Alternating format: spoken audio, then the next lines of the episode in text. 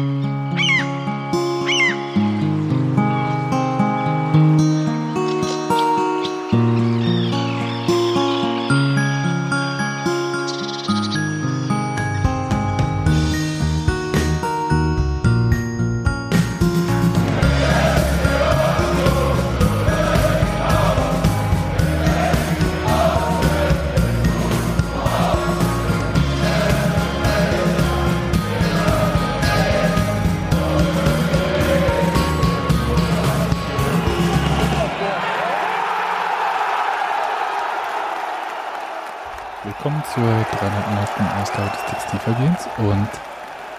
Jetzt eigentlich eine Premiere, dass wir nicht mehr in Berlin aufnehmen? Nee, wir haben das, glaube ich, schon mal gemacht. Ja? Ah. Ich glaube, ähm, Dortmund haben wir auch aus dem Urlaub gemacht. Das kann sein. Mhm.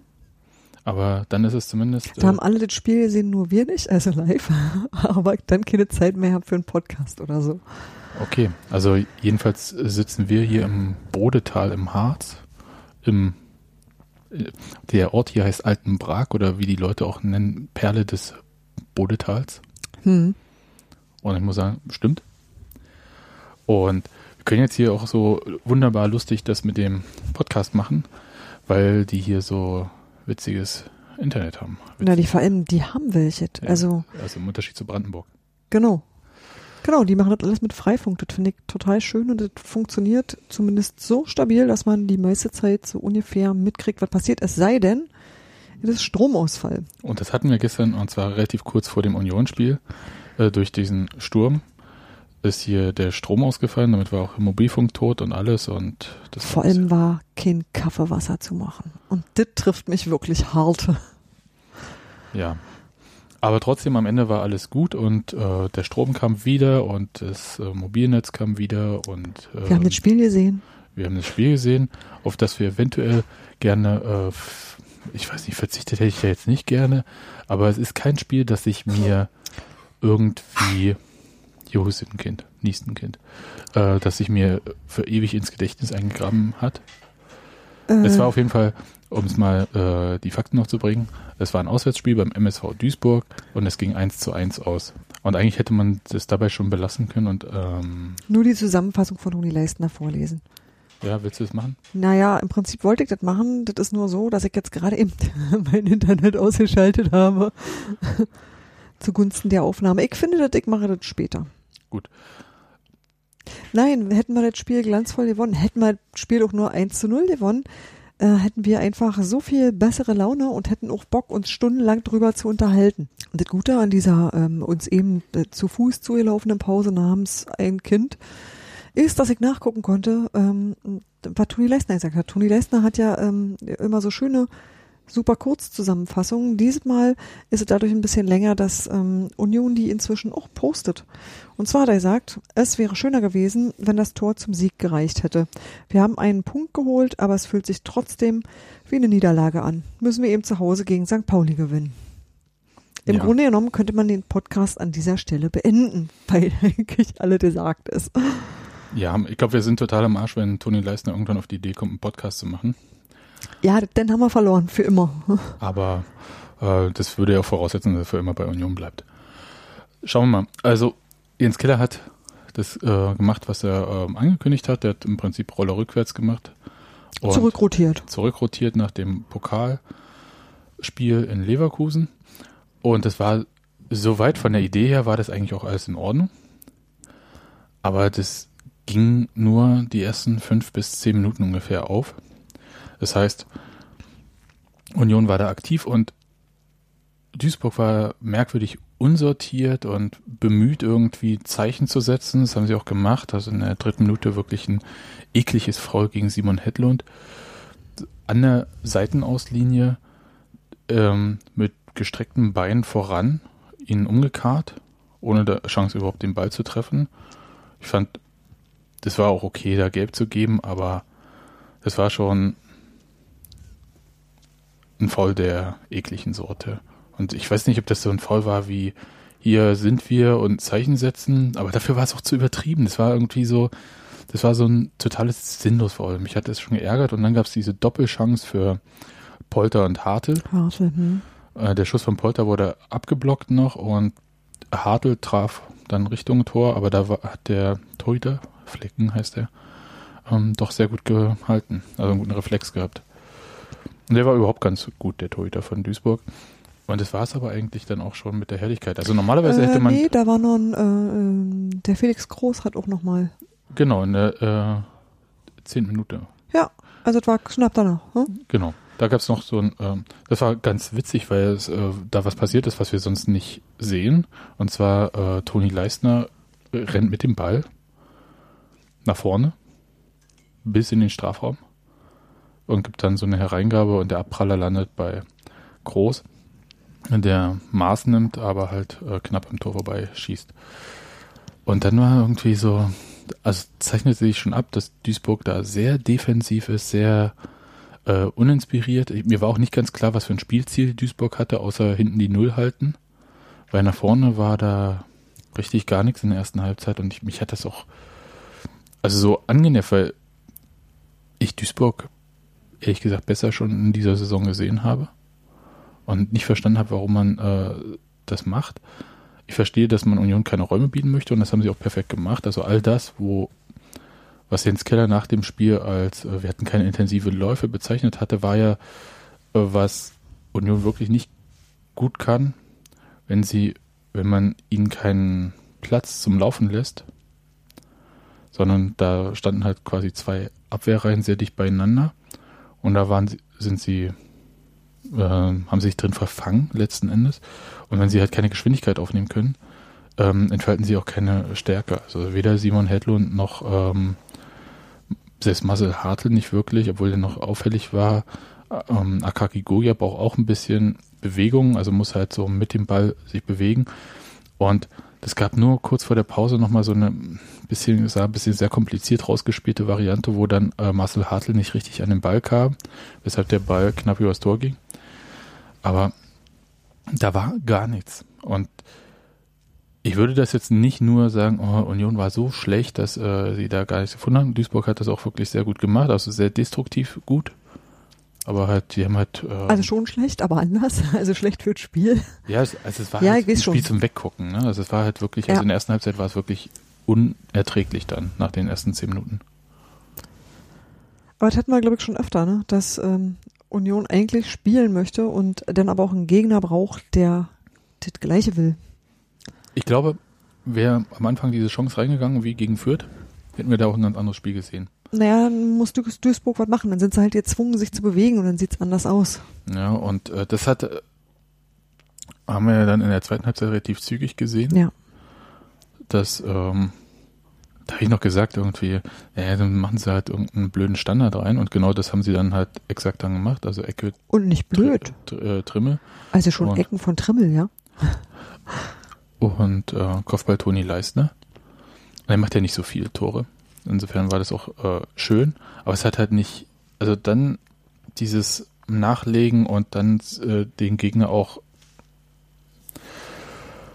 naja, zwingen in ein Spiel, das hat nicht funktioniert. Also Union hat Naja, versucht, dieses Spiel zu verwalten, aber es war halt nicht aus der Stärke verwaltet, es war aus der Schwäche verwaltet. Ja, Also man hat halt gesehen, in der ersten Halbzeit waren jetzt so viele wirklich schlimme Abspielfehler, Fehlpässe und ähm, ich weiß nicht, ob das auch vielleicht an dem Rasen lag. Das hat ja auch wirklich furchtbar geschüttet irgendwie, dass man vielleicht den Ball ein bisschen bei den Pässen einen Tick zu stark schießt. Also jedenfalls prallte der ja ständig bei den Spielern auch vom Fuß ab. Also da blieb auch nichts irgendwie ordentlich. Ähm, also die Ballmitnahmen waren halt nicht gut.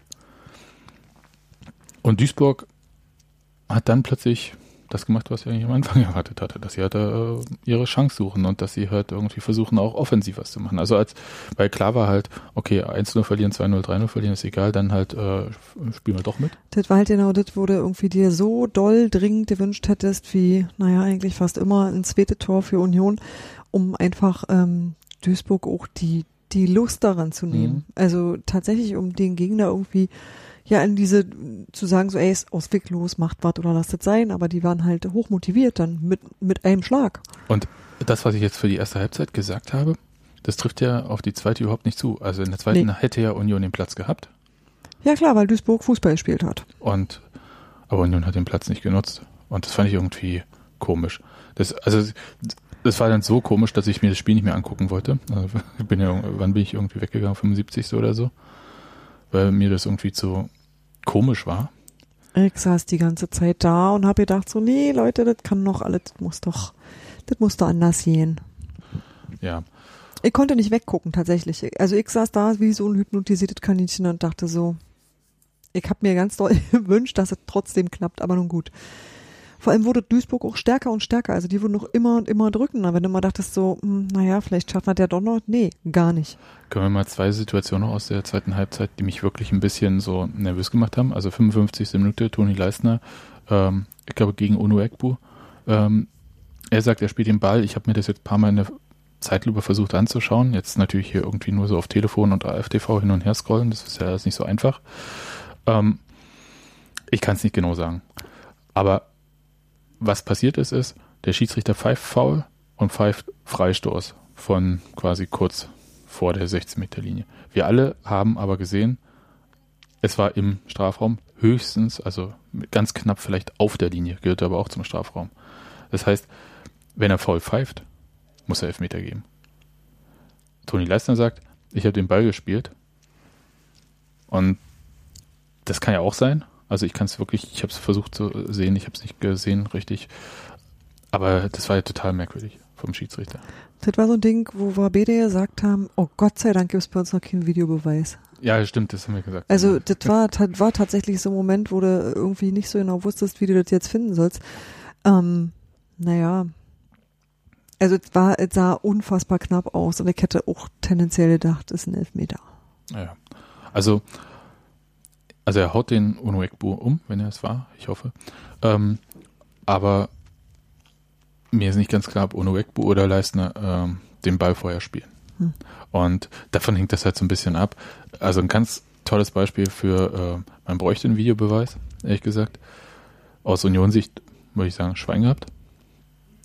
Weil ich glaube, im Normalfall pfeift ein Schiedsrichter sowas eher. Es ist eine sehr. Ähm, die war äh, knapp auf jeden Fall, die Entscheidung. Ja, aber das Tackling dort hat mich so ein bisschen an das Tackling von Trimmel, war das, glaube ich, im, in, in Leverkusen, so durch die Beine, oder Torrejon? Ja. Trimmel war das, ne? Ich glaube Trimmel. Ich meine, dass es Trimmel war.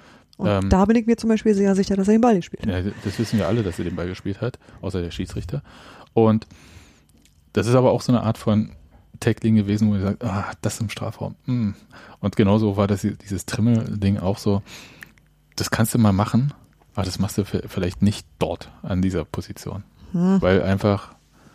Ja, ist ein bisschen die Frage, wie du das einschätzt, also wie du äh, den Platz, den du hast, einschätzt und ähm, ja, geht gut oder du kriegst ja. Meter. Ne?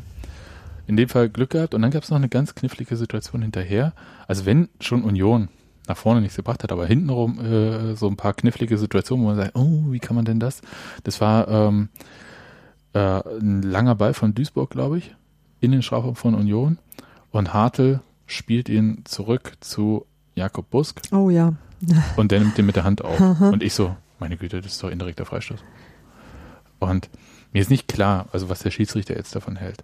Ich habe dann in der Zeitlupe gesehen, dass Hartl den nicht mit dem Fuß, sondern wohl mit dem Schienbein getroffen hat. Und da könnte man natürlich sagen, es war jetzt kein kontrollierte, keine kontrollierte Rückgabe. Aber andererseits muss man natürlich sagen, da stand im Umkreis von fünf Metern bei Hartl kein Gegenspieler. Und Jakob Busk hätte den Ball auch einfach nicht aufnehmen müssen. Da war auch kein Gegenspieler. Man hätte diese Situation einfach total vermeiden können. Aber der Schiedsrichter, der hatte da irgendwie keinen Sinn dafür. Und ich glaube, ganz viele Schiedsrichter pfeifen sowas auch nicht, weil sie sich damit eher eine Baustelle aufmachen, als ähm, da jetzt auf Regeln zu pochen. Aber das sah komisch aus. Ja, das stimmt. Und dann waren da irgendwie einfach am Ende diese Torchancen für ähm, Duisburg und eine davon. Auch, auch, nicht knapp, also das war auch, das waren auch mehrere und ja. auch gute. Ja, aber äh, sie haben sie nicht so wirklich genutzt und ähm, so Flanke aus dem Halbfeld nach vorne. Zwei Abwehrspieler sind bei ähm, äh, Iuchenko. Und trotzdem kommt er zum Kopfball. Das ist irgendwie eine Sache, die mich auch so ein bisschen fassungslos macht. Das war leider nicht Toni Leistner bei ihm, denn da wäre ich sicher gewesen, da wäre er zum Kopfball gekommen.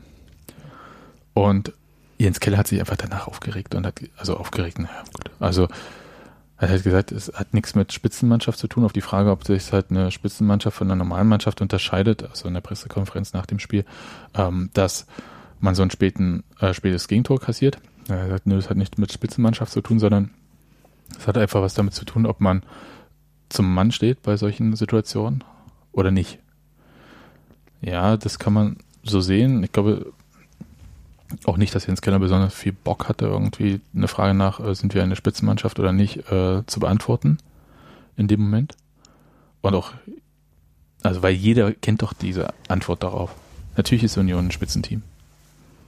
Also ist ja überhaupt keine Frage. Also das, ähm, aber die Leistung in Duisburg. Ach, ist ja mal so eine Frage, was, man, was, was der Fragende damit meint, was der implizieren will. Und manchmal möchte man sich so in manchen Momenten einfach, man sagt so, geh doch weg. Ja, also, ja, genau. Wahrscheinlich. Und das ist ja auch irgendwie allzu verständlich. Also. Aber es war, es, es war ein merkwürdiges Spiel, weil ich habe halt nicht verstanden, warum man naja, es war kein erfreuliches Spiel, ganz einfach. Also du sitzt da und denkst so, Duisburg muss ja an sich schlagbar sein. Das denkst du irgendwie mit der Erfahrung, dass du in Leverkusen ein Spiel gesehen hast, wo du sagst, ey, wir haben nicht mal wirklich eine B11, sondern wir haben einfach ein total tolles Team mit einer total tollen Bank und dass wir in Leverkusen nicht gewinnen, war uns im Prinzip vorher klar. Dass es äh, so dämlich aussah am Ende, hat gar nicht, also das Ergebnis hat relativ wenig mit der Leistung zu tun, aber mit dieser Mannschaft ähm, sind wir total gut unterwegs und wir haben gut ausgesehen gegen Leverkusen weite Strecken und das ist völlig in Ordnung und das gibt dir Mut und dann denkst du, dann musst du, dann muss doch machbar sein, das in Duisburg ähm, zu reproduzieren quasi und das ist es dann plötzlich nicht. Und das ist, glaube ich, das, warum man dann so erschrocken ist und denkt so, eh, was?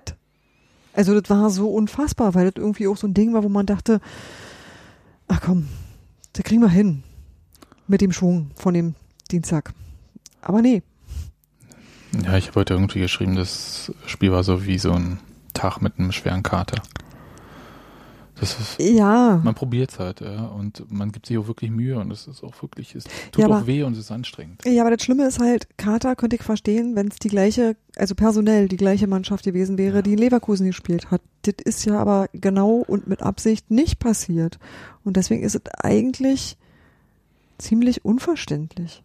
Ja, also ich würde Duisburg schon zugestehen, dass sie ähm, defensiv einen guten Job gemacht haben. Aber haben sie, haben sie auf jeden Fall. Aber in der zweiten Halbzeit war das dann halt auch wirklich äh, dünn von Union und das war auch nicht klar so rausgespielt alles. Das hat mich so wirklich diese Ruhe eigentlich, das ist ja das, was mich eigentlich so immer so ein bisschen nervt und wo ich dachte, oder dabei dachte ich halt so nach den letzten Spielen, dass man das so Stück für Stück sich jetzt auch erarbeitet hatte, ruhig zu kombinieren.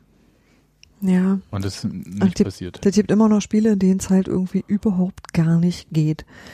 Und das tut weh. Das tut weh. Also, weil man ähm, plötzlich ganz blass aussieht gegen eine Mannschaft, die, äh, naja, also, ja, die in der gleichen Liga spielt wenigstens. Die aber auch, ähm, muss man sagen, Sebastian Polter so eng genommen hat, dass der als Anspielstation und Ball festmachen und dann weiter verteilen auch wegfiel. Und ähm, das ist, ich glaube, das ist dann schon ähm, spürbar. Ja, also Gogia ja, war ist ja auch nicht, nicht ist auch nicht Neues. Insofern verstehe ich es doch nicht, weil äh, ich glaube. Ja, du kannst natürlich über die Flügel spielen. Also nee, aber das Ding ist, dass, dass Polter eigentlich ja fast immer zügig versucht wird, aus dem Spiel genommen zu werden. Das klappt mal besser und mal schlechter und er bindet auch immer genug Leute, aber das ist eigentlich ja das, was alle machen. Alle können sofort erkennen, oh, Sebastian Polter, da müssen wir uns wohl vermehrt drum kümmern und das passiert dann halt auch. Das machen die anderen ja auch. Also das ist wirklich, ja, das, das ist ja keine Spezialität von Duisburg. Zum Beispiel meinetwegen äh, Marcel Hart ja, um genau. nachzustoßen. Also. Genau. Und genau. das ist aber hier nicht passiert. Und genau. in, in, der ersten Halbzeit kann ich mir das heute auch beantworten mit den wirklich sehr eng mit der eng gestaffelten oder den beiden eng gestaffelten Reihen von Duisburg. Für die zweite Halbzeit ist mir das ein völliges Rätsel. Ich habe versucht heute Daniels eiserne Ketten äh, Taktikanalyse zu verstehen. Ist es mir, sorry Daniel, ist mir nicht gelungen. Jetzt, jetzt bräuchten wir Daniel hier. Ja. ähm, ja, dabei sind wir gar nicht weit von der thüringischen Landesgrenze, ne? also so quasi in seiner Heimat. Aber gut, also kann ich nicht beantworten. Toni Leisner hat dann gesagt, müssen wir gegen St. Pauli gewinnen. Ja, ähm, Das müssen wir so mal so oder so. Wenn es so einfach wäre. Also erstens müssen wir das sowieso. Ja, leider. Ich habe Also Ich nicht leider, aber ja, ist halt so. ich werf gar nicht so oft einen Blick auf die Tabelle, aber äh, ich habe das vor dem Spiel gemacht und war so ein bisschen ähm, erstaunt, wie weit halt äh, Kiel und Düsseldorf schon vorne weg sind. Ausgerechnet Kiel und Düsseldorf.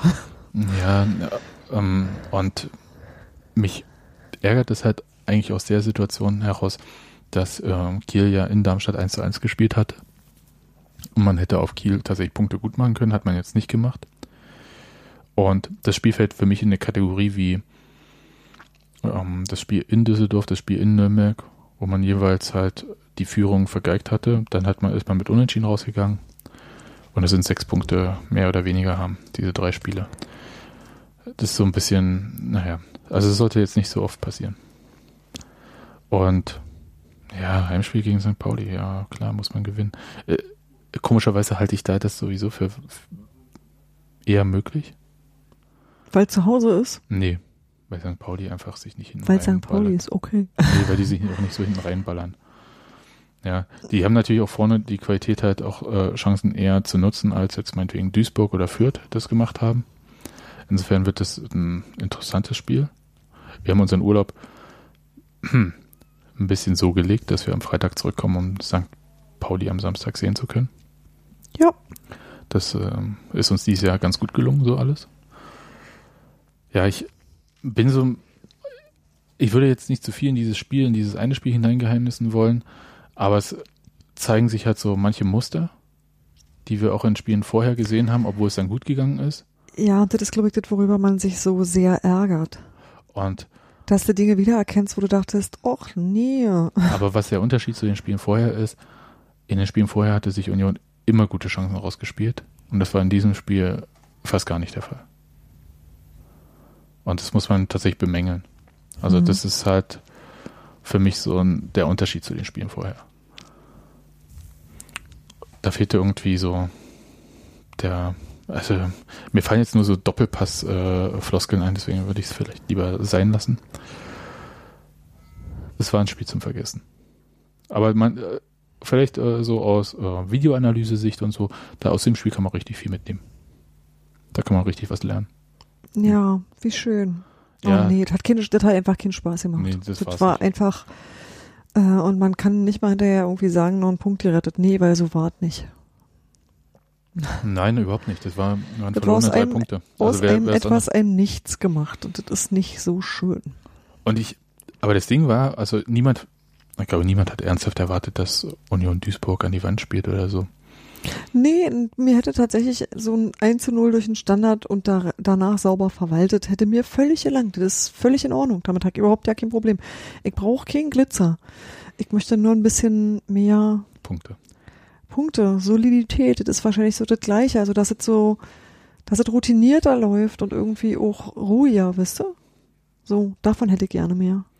Wie fandst du denn, um mal, das Spiel können wir abschließen, oder? Also das war jetzt irgendwie durch. Steffi zeigt mir jetzt was. Ich zeig dir was, weil ich das nur sagen will nachher, Ja. aber du willst noch über Fußball Ich reden. will noch über Fußball reden, ja. Dann rede ich mit dir erst noch über Fußball und danach aber über Kunst. Ja, und zwar wollte ich mit dir drüber reden. Toni Leistner, bei dem habe ich ja gedacht, äh, nach dem 1 zu 0, Mann, ist der unprofessionell. Der jubelt ja gar nicht Richtung Kameras. und der hat auch gar nicht so oft Grund, äh, nach dem Tor zu jubeln. Genau. Und dachte, oh, warum macht er denn das? Was, was, was soll denn diese Nummer mit dem Finger vor dem Mund? So. Und das hat er aber, ähm, der ist Richtung Bank oder wo auch immer hingerannt, jedenfalls weg von den Fotografen, was irgendwie tatsächlich äh, nachteilig ist, wenn man halt äh, dann auch später auf, Das ist schade. auf Instagram oder Facebook oder Twitter, wo halt Toni Leisner gerne ist, dann noch ein bisschen was zeigen möchte, weil dann kann man hier mit Fotokoch da nicht so viel bringen. Und Toni Leisner hat aber gesagt, so, ähm, das konnte man in der Berliner Zeitung oder in der BZ äh, nachlesen, was diese Jubel mit dem Finger auf den Mund sollte. Und zwar sagte er, es gibt ja viele, die sagen, dass ich nicht ganz bei der Sache bin bei Union. Denen habe ich gezeigt, dass sie besser den Mund halten sollten. So, und ich war da ein bisschen verwirrt erstmal, weil Oh, das kommt aber ein bisschen drauf an, wo sowas herkommt. Und ähm, ich glaube schon, dass du dir so in den Kommentaren und den Anmerkungen zu deiner Person eine ganze Menge anhören kannst. Das ist jetzt egal, ob das in irgendeiner Zeitung steht oder so, sondern das ist halt einfach so das Feedback, was bei dir landet. Und zu Anfang der Saison war das ja auch tatsächlich der Fall. Aber das ist auch quasi über acht Wochen her. Naja, ich, ähm, ich weiß nicht, ob das nicht ähm, Ich, sich auf einer persönlichen Ebene fortgesetzt hat. Ach Das so. kann ich nicht einschätzen. aber mich hatte, also mich haben zwei Sachen irritiert. Also einmal, ja, ich weiß, wir haben am Anfang der Saison drüber gesprochen, als auch das Transferfenster noch offen war. Genau. Toni Leisner nun auch aus welchen Gründen auch immer jetzt äh, nicht besonders äh, lustig äh, rüberkam, meinetwegen bei Mannschaftsfotos oder sonst was. Und jedenfalls augenscheinlich. Ja. Und am Anfang der Saison stimmt doch äh, die Leistung der Defensive nicht, was nicht nur an der Defensive lag. Ja, aber das war zu sehen, ja. Also Union ist ja richtig geschwommen da defensiv. die Das war halt Spieltage. irgendwie unrund. Das war unrund. Das würde ich jetzt ja nicht äh, alleine Aber an Toni Leisner festmachen das und ihm in die Schuhe schieben Das wollen. habe ich auch nicht Gar verstanden. nicht. Aber das hat halt insgesamt nicht funktioniert. Das hat als das Ensemble hat halt nicht harmoniert. Aber So. überlegst, also ich überlege jetzt die ganze Zeit, also wenn er jetzt acht Wochen später, okay, als Verteidiger äh, kann es manchmal komisch sein, Ja. weil du schießt halt nicht so oft Tore und dann hast du Zeit, dann mal so eine herrliche Geste zu machen. Aber es wirkt so ein bisschen wie aus der Zeit gefallen. Oder anders gesagt, ich habe so überlegt, sag mal, Toni Leistner, ist er vielleicht auch einfach ein nachtragender Typ? Weiß ich nicht. Aber wie gesagt, ich kann ja auch überhaupt nicht einschätzen. Also, da gibt, glaube ich, Leute, die sich immer mehr anhören müssen als andere. Ich glaube zum Beispiel, Felix Groß ist auch so jemand, der sich immer mehr äh, zu Auch jedem viel. Zeitpunkt äh, seines Lebens mehr Gemecker anhören muss als jemand anders. Und ich kann mir vorstellen, dass das bei Toni Leisner durchaus auch so ist. Weil ähm, äh, man guckt, ich weiß ich nicht, ähm, Also ich schüttel jetzt den Kopf. Ja, ja, genau. Sebastian schüttelt den Kopf und ähm, ich vergesse unterdessen meine Rede. Das ist immer total schlecht, mir stumm ins Wort zu fallen. Nein, ich glaube, als, als Verteidiger hast du, ähm, du bist weniger auffällig, es sei denn, dir passiert irgendwas Blödes.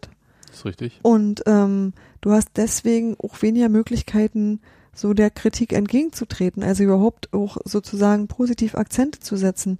Und dass es dann nun ausgerichtet ein Tor wird, damit kann ja auch keiner rechnen. Also das ist ja jetzt, äh, wie gesagt, das ist ja auch nicht der normale Gang der Dinge.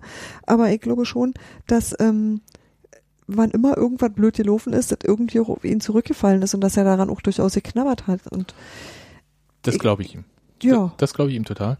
Aber es war auch seine Entscheidung, zum Beispiel am Anfang der Saison äh, keine Interviews zu geben und nichts zu sagen.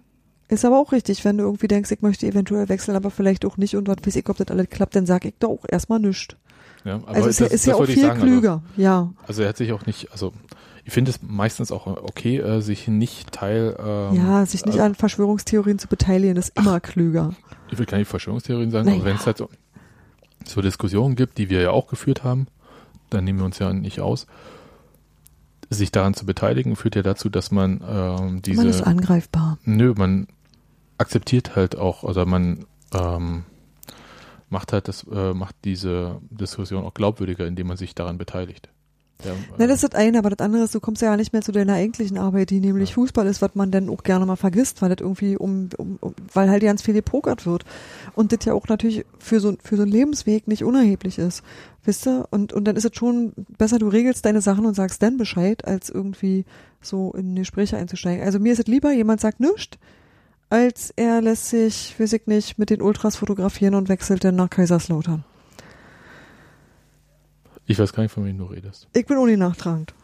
Überhaupt nicht. Ähm, Nee, und ich, ich finde das, ich finde das viel ehrlicher, zu sagen irgendwie, ähm, mal gucken, was das so bringt, was so drin ist für mich. Und wenn es dann aber nun ist, wie es ist, dass halt klar ist, ähm, der Spieler bleibt, wo er eben war, weil er nicht freigeben wird oder was auch immer. Und ähm, arrangiert sich mit seiner Situation. Und ich glaube, dass Toni Leistner genau das getan hat, sich, ähm, der ist im Reinen damit, dass er halt jetzt hier ist und ähm, macht das Beste draus. Und das ist einfach, das ist auch jemand, den ich schwer vermisse, muss ich sagen, wenn er nicht da ist. Ja, ich, das Beste daraus ist klar, ist logisch. Ich glaube, vielleicht ist es auch so, dass wir bestimmte Sachen gar nicht sehen oder mitbekommen oder miteinander verknüpfen, die vielleicht für ihn klar sind, Ja. aber für uns halt nicht. Ja, Es gab ja-. Hm. Auch äh, die Berichte, dass ähm, Union mit ihm hätte verlängern wollen und er das aber erstmal abgelehnt hat. Was ich total nachvollziehen kann. Also aus einer rein pragmatischen Perspektive würde ich sagen, an seiner Stelle hat er jetzt die beste Option überhaupt. Der kann gucken, steigt Union auf? Ja, nein. Wenn Union aufsteigt, gehe ich stark davon aus, dass Toni Leisten auch bleibt. Wenn Union nicht aufsteigt, ist Kann er er, sich anderweitig verbessern. ist er ein Free Agent, Ja. kriegt noch Handgeld und so weiter und so fort. Also gibt es nochmal Kohle schön drauf. Und er ist einfach mal, das muss man so sagen, einer der besten Innenverteidiger der zweiten Liga. Ja. Und da führt auch kein Weg dran vorbei und der ist halt äh, einfach richtig gut. Und deswegen, also aus seiner Sicht, ich hätte jetzt auch nichts verlängert oder so. Gibt es überhaupt keinen Grund. Da kann man äh, im April mal drüber reden, falls Union da im Aufstiegsrennen dabei ist. Wenn Union dann mal gegen Duisburg gewinnt. ja. ähm. Okay, das war, das war so die eine Sache. Ähm, sportlich gibt es für mich jetzt irgendwie wenig, was ich mehr sagen möchte. Daniel führt ja gerne die Diskussion, ob Union halt wirklich diese schnellen äh, Spielen ähm, nach vorne vertikal machen muss oder nicht besser die individuelle Stärke nutzen könnte, um äh, sich nach vorne zu kombinieren. Das, Das- musst du mit Daniel besprechen. Der hat da eine Expertise, über die ich nicht verfüge und dafür schätze ich, ihn auch, aber ich glaube, da, das äh, ka- kann ich nicht. ich glaube aber, das ist halt tatsächlich eine, ist mehr als nur eine Expertise. Ich glaube, das ist halt auch eine Grundeinstellung, wie man zum Erfolg kommen möchte. Also das heißt, äh, das hat weniger mit Taktik zu tun als mit Strategie. Hä? Erklär Ja, mir mal bitte kurz den Unterschied zwischen Taktik und Strategie, Ja, wenn die es Strategie möglich ist ist. halt das übergeordnete, große. Wie Oh. möchte ich zum Erfolg kommen? und Okay, also ist halt- Strategie ist, ich will erste Liga. Nee, Strategie ist halt, ich möchte ähm, offensiv äh, mit Ballbesitz äh, zum Ziel kommen. Ah, und es soll auch noch schön aussehen. Das, ne, das weiß ich nicht, aber äh, ja, okay. halt, Hm. Aber Ballbesitz, das wäre ja zum Beispiel Uwe Neuhaus, äh, war ja so jemand. Und die andere Variante ist halt zu sagen, okay, ähm, meine Strategie ist halt ähm, vorne Gegenpressing und dann ist halt ähm, vielleicht weniger Ballbesitz da und weniger Kontrolle. Das war das, was Norbert Dübel vorhatte, das was ähm, Jens Keller im Gegensatz zu Norbert Dübel auch umsetzen konnte. Insofern weiß ich nicht. Da, ich, ich glaube, da, da ist man in so, ein, in so einer Glaubensfrage drinne. Was wir wissen ist, Union ist individuell stark und könnte beides machen. Aus meiner Sicht. Vermutlich. Und dann ist halt einfach nur die Frage, ob man halt, äh, welchen Weg man da verfolgt. Deswegen finde Wenn ich jetzt sage, das ist mir total egal, wenn So. es funktioniert, Ja, ist- genauso bin ich aber auch. ja. Tut mir, mir leid, das nehme ich echt, wie es kommt, ja. ich bin auch eher pragmatisch veranlagt. Deswegen habe ich da jetzt auch nicht so viel zu sagen. Einmal noch, am Donnerstag gibt es die Tickets für die Theaterstücke. Man muss ja, man kann ja nicht mehr sagen, Ja. das Theaterstück, sondern es sind ja Das immer. Theaterstück ist jetzt zu zweit. Ich habe das zweite immer noch nicht gesehen. Du schon, ne? Ich habe es schon gesehen, ja. Ja, da bin ich ja dieses Jahr dran. Dann geh mal hin. Oh, Ähm, ich weiß ja nicht, wann ich das alles machen soll. Okay. ich bin auch sehr gespannt, wie das umgesetzt wird, weil es gibt ja so ein paar Diskussionen, die man da jetzt mit reinnehmen kann. Also noch mehr. Das ist von Jahr zu Jahr das Gleiche. Es wird immer mehr. Union wird einfach immer mehr. Ja, aber es gibt ja jetzt auch so Diskussionen, die man da führen muss. Ne? Also das heißt, zum Beispiel letztes Jahr, als dieses äh, neue Theaterstück äh, Premiere hatte, da stand ja die Sache mit dem Stadionneubau noch nicht und aber im, Hm. beziehungsweise es stand zur Debatte, aber wir wussten ja nicht, Ja. wie es aussieht. Und dort wurde dann ja so ein Pseudo Riesendome in Berlin, in dem Hertha und Union spielen und hier so Geschäftemacherei. Das wird ja wohl der liebe Gott nicht gewollt haben. Ja, ich fand das so als Diskussion ganz interessant. Ja, kann, also ich kann verstehen, dass man so ein Theaterstück gut benutzen kann, um naja, Diskussionen anzustoßen und einfach mal die Fantasie spielen zu lassen und zu überlegen, wie kann es denn aussehen und wie ist es denn, wenn es blöd ist. Ich finde es auch wichtig, dass man sich immer den Gedanken, wie ist es denn, wenn es richtig blöd ist, auch vor Augen hält. Muss man auch. Also ich, ich, bin, ich bin so ein bisschen, ich sag mal, was diesen Stadionneubau betrifft, beziehungsweise die Umbau, da hatten wir einerseits die ähm, Präsentation und alles. Mhm. Und so hat er gesagt, ja, ja, das geht alles. Und andererseits höre ich so, aber das sind halt Gerüchte. Da habe ich jetzt bisher keine Bestätigung dafür gefunden. Aber höre ich halt die Gerüchte, Union sei auf der Suche nach einem Investor. Und ja, denke halt so, das wird eine interessante Diskussion. Also Dirk Zingler, muss man ja auch sagen, hat äh, diese Sache mit dem Investor nie ausgeschlossen. Ja. Er hat nur gesagt, äh, das muss irgendwie passen und das muss auch ähm, Sinn haben für den Verein. Das heißt, äh, irgendwie, das müsste halt ein Investor sein, der meinetwegen ähm, mit vielen Beschränkungen leben kann.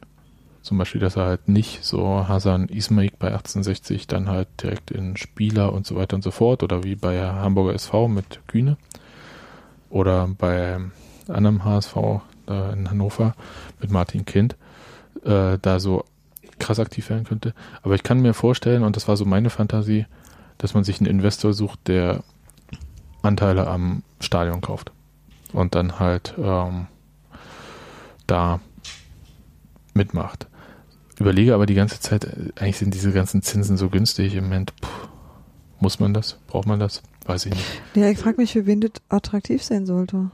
Weißt du, also ja, wenn du, du gar gar halt nicht. eine relativ gesicherte Rendite, ne? Also insofern ist das jetzt nicht so super unattraktiv. Also Ja, so, nee, das meine ich wenn nicht. du halt nicht in Beine investierst, also das Genau. ist ja so Hochrisikoanlage, um mal Dirk Zingler weiter zu zitieren. Nee, mein, mein, mein Gefühl war immer, dass Leute, die sich bei Fußballvereinen als Investor engagieren, die wollen sichtbar werden und die wollen viel mehr mit dem Namen verbunden werden und die wollen gerne wahrgenommen als der, von dessen Gnaden das alles da passiert. Das ist Und super das, glaube ich, ist nicht das, was Union möchte und ich übrigens auch nicht. Das ist super unterschiedlich. Also zum Beispiel diese Investor bei Hertha, KKR, diese ähm, Fondsaufleger, ich, ich mag das Wort Heuschreck jetzt in dem Fall nicht benutzen, aber also, also diese halt, die halt so mit diesen ganzen Investmentfonds, die halt irgendwie versuchen, äh, Firmen auszuschlachten und Gewinn bringen, Teile davon zu verkaufen.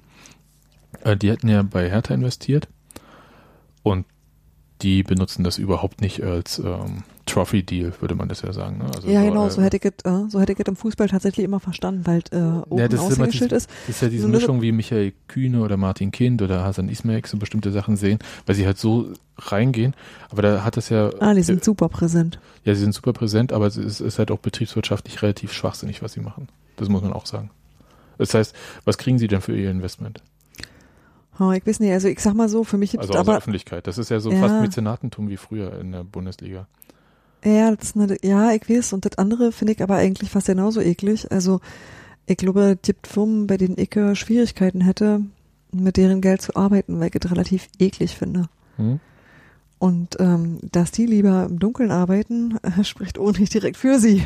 Ja, aber es gibt ja auch andere Firmen, ähm, was weiß ich, sei es, ähm, was, was hat denn Bayern als Investoren drin? Die haben Audi, sie haben die Allianz und so.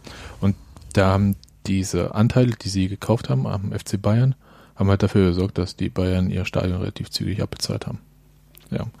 Und da überlege ich halt, könnte Sinn haben. Man muss halt bei dieser Investorennummer immer beachten, das sind halt Anteile, die kann man nur einmal verkaufen. Und andererseits ist es schon okay, sich ähm, darüber Gedanken zu machen, wenn halt alle anderen das auch machen. Aber wie man das bei Union umsetzen kann, Okay, ja, ich bin halt natürlich, ja, ich bin immer erstmal vorweg sowieso kritisch und skeptisch und äh, frage lieber zwölfmal nach. Und ich glaube, es gibt wenig, was ich mir vorstellen kann. So, wisst ihr, andererseits äh, will ich auch nicht ausschließen, dass es Leute gibt, wo man sagt, mit denen kann man zusammenarbeiten. Ja, vielleicht gibt's die. Ja, und äh, stell dir vor, bei Union müsste man ja nicht mal die, also wenn man das wirklich am Stadion festmacht, müsste man ja nicht mal die ähm, Profis ausgliedern, was ja bei Union bisher nicht passiert ist. Ja. Was ähm, meistens der Schritt ist, um dann halt irgendwie so eine Kommanditgesellschaft, irgendwas halt irgendeine, die Profiabteilung in eine extra Gesellschaft auszugliedern und daran Anteile, ähm, die üblichen 49 Prozent bis irgendwie 50 plus 1 irgendwann fallen wird, ähm, zu veräußern an diesem Profiteam. Und bei Union gibt's aber ja schon eine AG für das Stadion. Hm. Und der Verein hat auch äh, die Infrastruktur ist schon da. Und die Jurist, also die juristische, sagen wir eine, mal, genau, die ist halt Verein, schon da. Der Verein hält ja auch ähm, bestimmte Anteile an dieser Stadion AG. Ja. glaube über 50 Prozent. Der Rest ist ja ein Teil ist in Streubesitz bei den Fans. Und da kann man ja auch Anteile einfach an dieser Stadion AG veräußern. Als Verein. Und das wäre halt ein Investor, der aber dann halt keinen direkten Zugriff auf ähm, die Profiabteilung hätte und auf das sportliche Geschehen. Also das heißt, du hättest so einen Kühne nicht, der dir sagen würde, irgendwie ähm, irgendein Spieler von dir sei der größte Fehlgriff aller Zeiten, obwohl er 10 Millionen Ablöse dafür geblecht hat und ich das unbedingt wollte. Ich will sowas überhaupt nicht hören. Ja. Also sowas sagt niemand vernünftiger Sportdirektor. Nee, natürlich nicht. Aber äh, also was ich nur sagen möchte, ja. ist halt, das eine ist halt, wir sehen diese Negativbeispiele.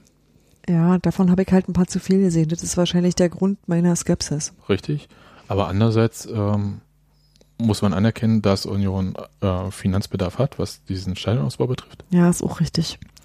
Den können sie, sagen sie jedenfalls, über äh, normales, äh, wie, wie heißt es, Immobiliendarlehen oder so, äh, Immobilienkredit, mhm. ähm, finanzieren. Und ich glaube, da sind die Zinsen auch nicht so schlecht. Aber natürlich verdient man vielleicht sofort mehr an dieser Nummer, wenn man halt irgendwie einen Investor hat. Der möchte natürlich aber auch Rendite sehen.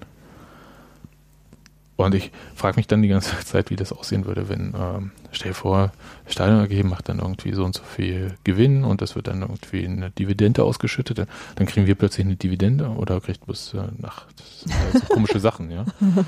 ähm, aber was ich nur sagen wollte, man sollte mal drüber nachdenken und ähm, wie gesagt, es geht das Gerücht um, dass Union nach äh, irgendwie eine Art Investor sucht und ich weiß nicht, ob das halt äh, plausibel ist oder nicht. Aber gerade beim Stadion könnte ich mir das vorstellen, dass es halt äh, Sinn haben kann. Soweit, so hm. gut. So, und das war jetzt äh, eigentlich die Ankündigung für den Kartenkauf für, das, für die Theaterstücke. Das sind ja beide. Das alte Stück wird ja weitergespielt, das neue auch. Machen Sie das als Doppelfeature? Wie ist man das? Ähm, nee, sie spielen irgendwie, glaube ich, drei Tage das alte oder vier Tage und dann die restlichen Tage das neue. Aber Ach, nicht so, ein, so doppelt hintereinander wäre sehr witzig, ne? Ja, aber das ist natürlich auch für die Schauspieler eigentlich, ähm, ja, kann man eigentlich nicht machen. So, du wolltest noch was sagen. Ich wollte noch was sagen. Und zwar äh, für die Leute, die gerne Kunst gucken, insbesondere die, die gerne Fotos gucken, die Eisernen Botschafter ähm, machen immer wieder tolle Kulturveranstaltungen und haben jetzt gerade eine neue in Planung. Nee, nicht in Planung, in Vorbereitung. Ähm, da gibt eine neue Fotoausstellung, die eröffnet am 6.11., das ist nächsten Montag um 19 Uhr in der Kunstfabrik HB 55, das ist in der Herzbergstraße 55 in, Lichtenberg sein. Und ähm, das gibt Musik dazu. Ähm, Roland Crespin spielt. Und ähm, warte mal, ich habe auch noch so ein bisschen, wer so alles beteiligt ist bei den Fotografen. Also ja, okay, ich, ich sage euch jetzt, warum ich das alles so genau weiß, weil ich auch dabei mitmache. Ich darf meine Diplomfotos nochmal zeigen. Vor allem ist aber mein Freund Jan Hollands mit dabei, der auch zusammen mit Holm die Sachen kuratiert, ausgesucht äh, und ähm, Webseite gebaut und die, dieses ganze Rahmenprogramm erarbeitet hat. Und ähm, das sind fantastische Fotografen, die, die großartige Dinge machen und schon deshalb solltet ihr da hingehen. Andorra wird mit dabei sein. Ähm, das gibt ein paar Sachen von Harald Hauswald zu sehen, wenn ich es richtig verstanden habe. Und ähm, da gibt auch wie sonst wieder eine Installation und also ganz viele schöne Sachen. Ähm, die machen das, glaube ich, bis zum 19. insgesamt. Und es gibt auch begleitende Leseschnipsel. Ihr müsst euch das Programm einfach mal angucken. Das steht unter badf.eu. BADF steht für Bilder aus, Bilder der, aus der Försterei. Sorry. Ja.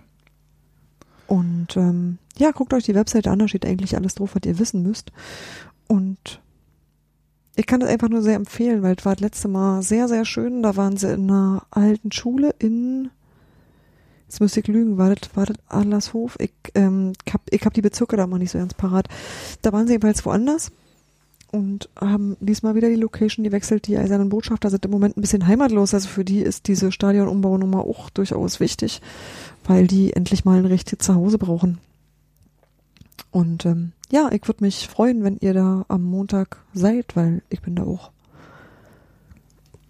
Gut. Das war schon das, was ich sagen wollte. Ich werde da nicht sein. Du wirst unser Kind hüten. Richtig. Aber geht da hin.